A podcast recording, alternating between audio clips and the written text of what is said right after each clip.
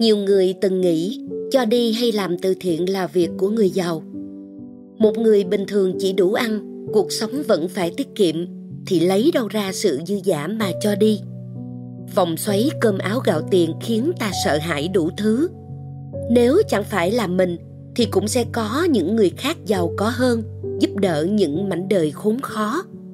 Trước kia, tôi cũng từng suy nghĩ như thế.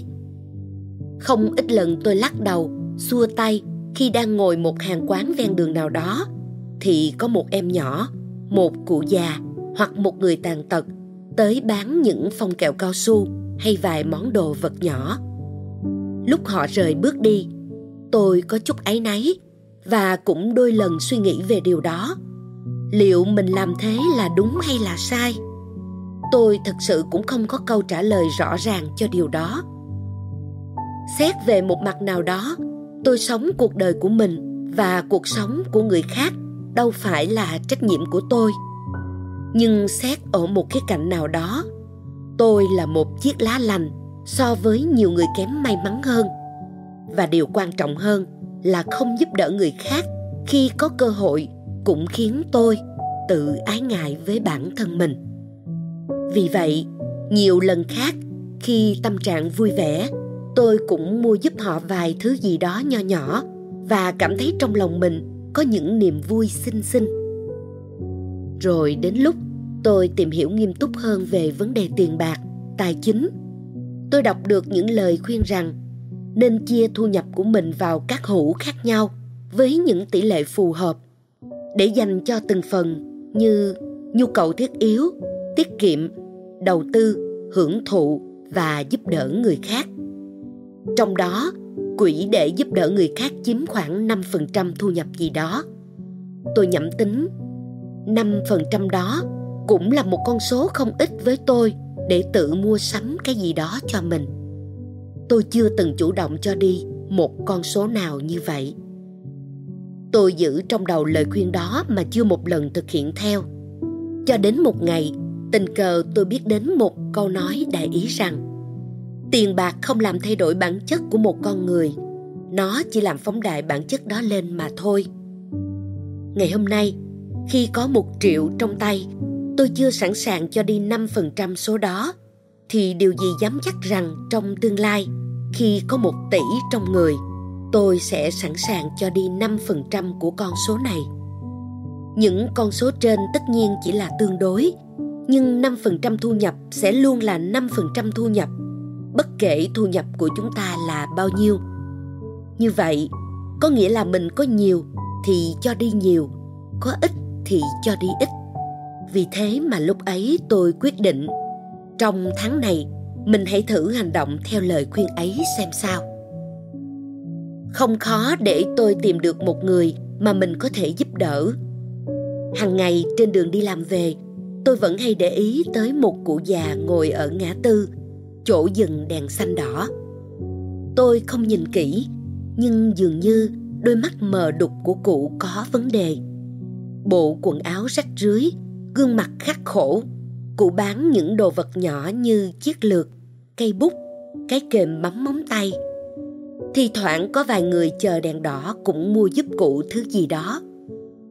Không hiểu sao, mỗi lần nhìn thấy hình ảnh đó từ phía đằng sau tôi đều cảm thấy một cảm giác ấm áp. Một hôm, đến khúc rừng quen thuộc ấy, tôi liền đổ xe lại, mua giúp cụ hai món đồ nhỏ mà không hỏi giá. Số tiền ấy nhiều hơn bất kỳ một lần nào mà tôi chủ động dành cho một người xa lạ trên đường. Cụ gật đầu cảm ơn tôi, hàm răng cười móm mém. Tôi cũng cảm ơn lại cụ khi nhận lấy mấy món đồ rồi lại phóng xe đi khi đèn giao thông bật xanh, hòa theo dòng người vội vã trên đường. Mặc dù là người cho đi, nhưng sau giây phút ấy, tôi đã khóc. Tôi lén lao đi những giọt nước mắt lăn trên gương mặt khi đang đi trên đường để mọi người xung quanh không thấy tôi kỳ cục. Tôi khóc vì ngay lúc ấy, tôi cảm giác có một điều gì đó lớn hơn đã xảy ra trong tôi tôi không thể giải thích được rõ ràng tại thời điểm ấy. Sau này, tôi mới hiểu. Cũng là số tiền đó. Nhưng nếu tôi đợi đến khi mình khám khá về mặt tài chính rồi mới cho đi, thì nó không bao giờ so sánh được với lúc tôi cho đi, ngay cả khi mình chưa giàu có gì nhiều. Tôi biết, cuộc sống của cụ già ở ngã tư đường, chẳng vì một chút lòng mọn của tôi mà đỡ xám xịt hơn. Nhưng tôi biết, ít ra trong ngày hôm ấy, cuộc sống của cụ dễ thở hơn một chút. Với tôi, vậy cũng là đủ rồi. Tôi biết ở đâu đó, trên thế giới rộng lớn này, có một hành động chia sẻ nào đó đang diễn ra giống như việc tôi đang làm vào thời điểm đó. Tôi tin rằng trong chúng ta, ai cũng sẵn có những hạt giống của lòng trắc ẩn đến giờ tôi đã hiểu chính cái cảm giác ái ngại mỗi khi không giúp đỡ người khác là lúc mà những hạt giống của lòng trắc ẩn ấy đang cựa quậy bên trong tôi. Nhưng tôi không thể cảm nhận được những hạt giống ấy nảy mầm trong mình nếu như chính tôi không làm điều gì đó để giúp đỡ người khác. Tôi có thể đã rất nhiều lần nghe tới câu nói, cho đi là hạnh phúc. Nhưng đối với tôi câu nói đó chỉ là một ý niệm, một cái vỏ không chứa nhiều nội dung, cho đến khi tôi thực sự hành động, việc cho đi và tự mình cảm nghiệm lấy cái hạnh phúc kỳ lạ đến trong khoảnh khắc ấy. Tôi và cụ già chỉ là hai con người xa lạ, lướt qua nhau trong những lát cắt rất mỏng của cuộc sống. Nhưng tôi vẫn cảm ơn cụ ngày ấy đã cho tôi một cơ hội để thực hiện việc cho đi được một lần cảm nghiệm về sự giàu có của mình. Không phải về mặt vật chất, mà về mặt tâm hồn. Cảm nhận sự giàu có trong tâm hồn là một trải nghiệm rất đáng để thử, mà tôi tin rằng ai cũng nên ít nhất một lần trải qua. Một điều gì đó khác lạ sẽ diễn ra bên trong. Bạn sẽ không còn là con người cũ kỹ muốn cho đi, nhưng lại ngần ngại như trước đây nữa bây giờ, hai món đồ tôi nhận từ cụ già bên vệ đường vẫn nằm trên bàn làm việc của tôi. Một cây bút mực nước màu xanh và một chiếc lược vàng xinh xắn. Chúng như những vật kỷ niệm nhắc nhở tôi về một trải nghiệm khó quên, về những hạt giống của lòng trắc ẩn bên trong mình. Nhiều món đồ vật tôi tự sắm sửa cho mình cũng không chứa đựng nhiều cảm xúc đối với tôi như thế thời gian sống trôi đi. Những trải nghiệm diễn ra trong cuộc sống khiến cách nghĩ trong tôi cũng thay đổi. Tới lúc này, tôi nhận ra mình không cần phải đợi đến lúc mình giàu có mới có thể trao một chút hơi ấm cho những người khác. Chúng ta luôn có thể cho đi bất kỳ một điều gì, không chỉ là vật chất, cho một người đang cần nó, trong chính khả năng hiện có của mình sẽ thật tuyệt vời nếu ta biết thế giới này luôn có những điều tốt lành đang diễn ra xung quanh và chính ta được tham gia một phần vào hành trình ấy. Và như thế tôi sống vui từng ngày. Và như thế, tôi đến trong cuộc đời.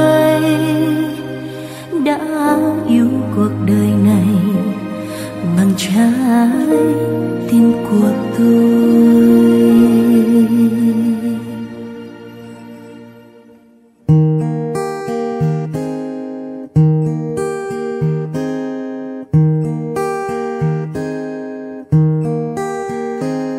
Mỗi ngày tôi chọn một niềm vui chọn những bông hoa và những nụ cười tôi nhặt gió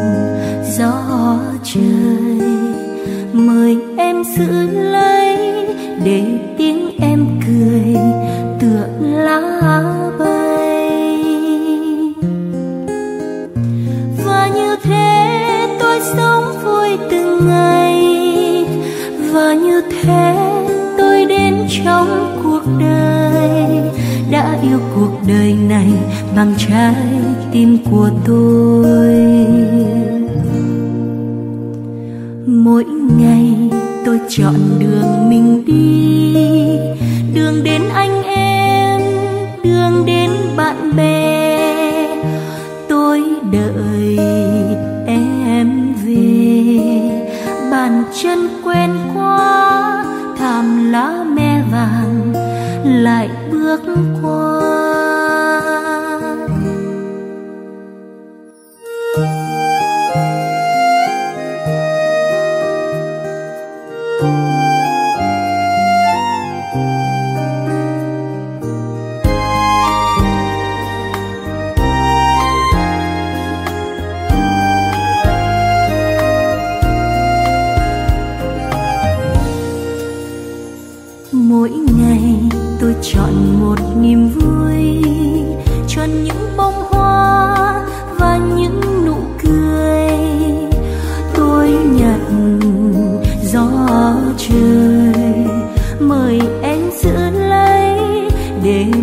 em cười tựa lá bay.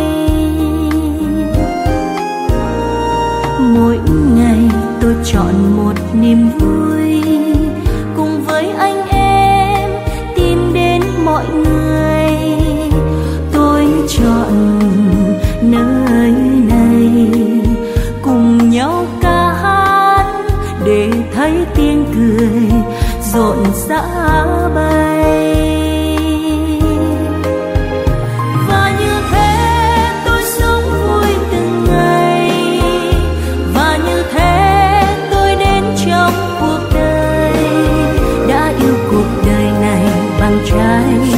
One.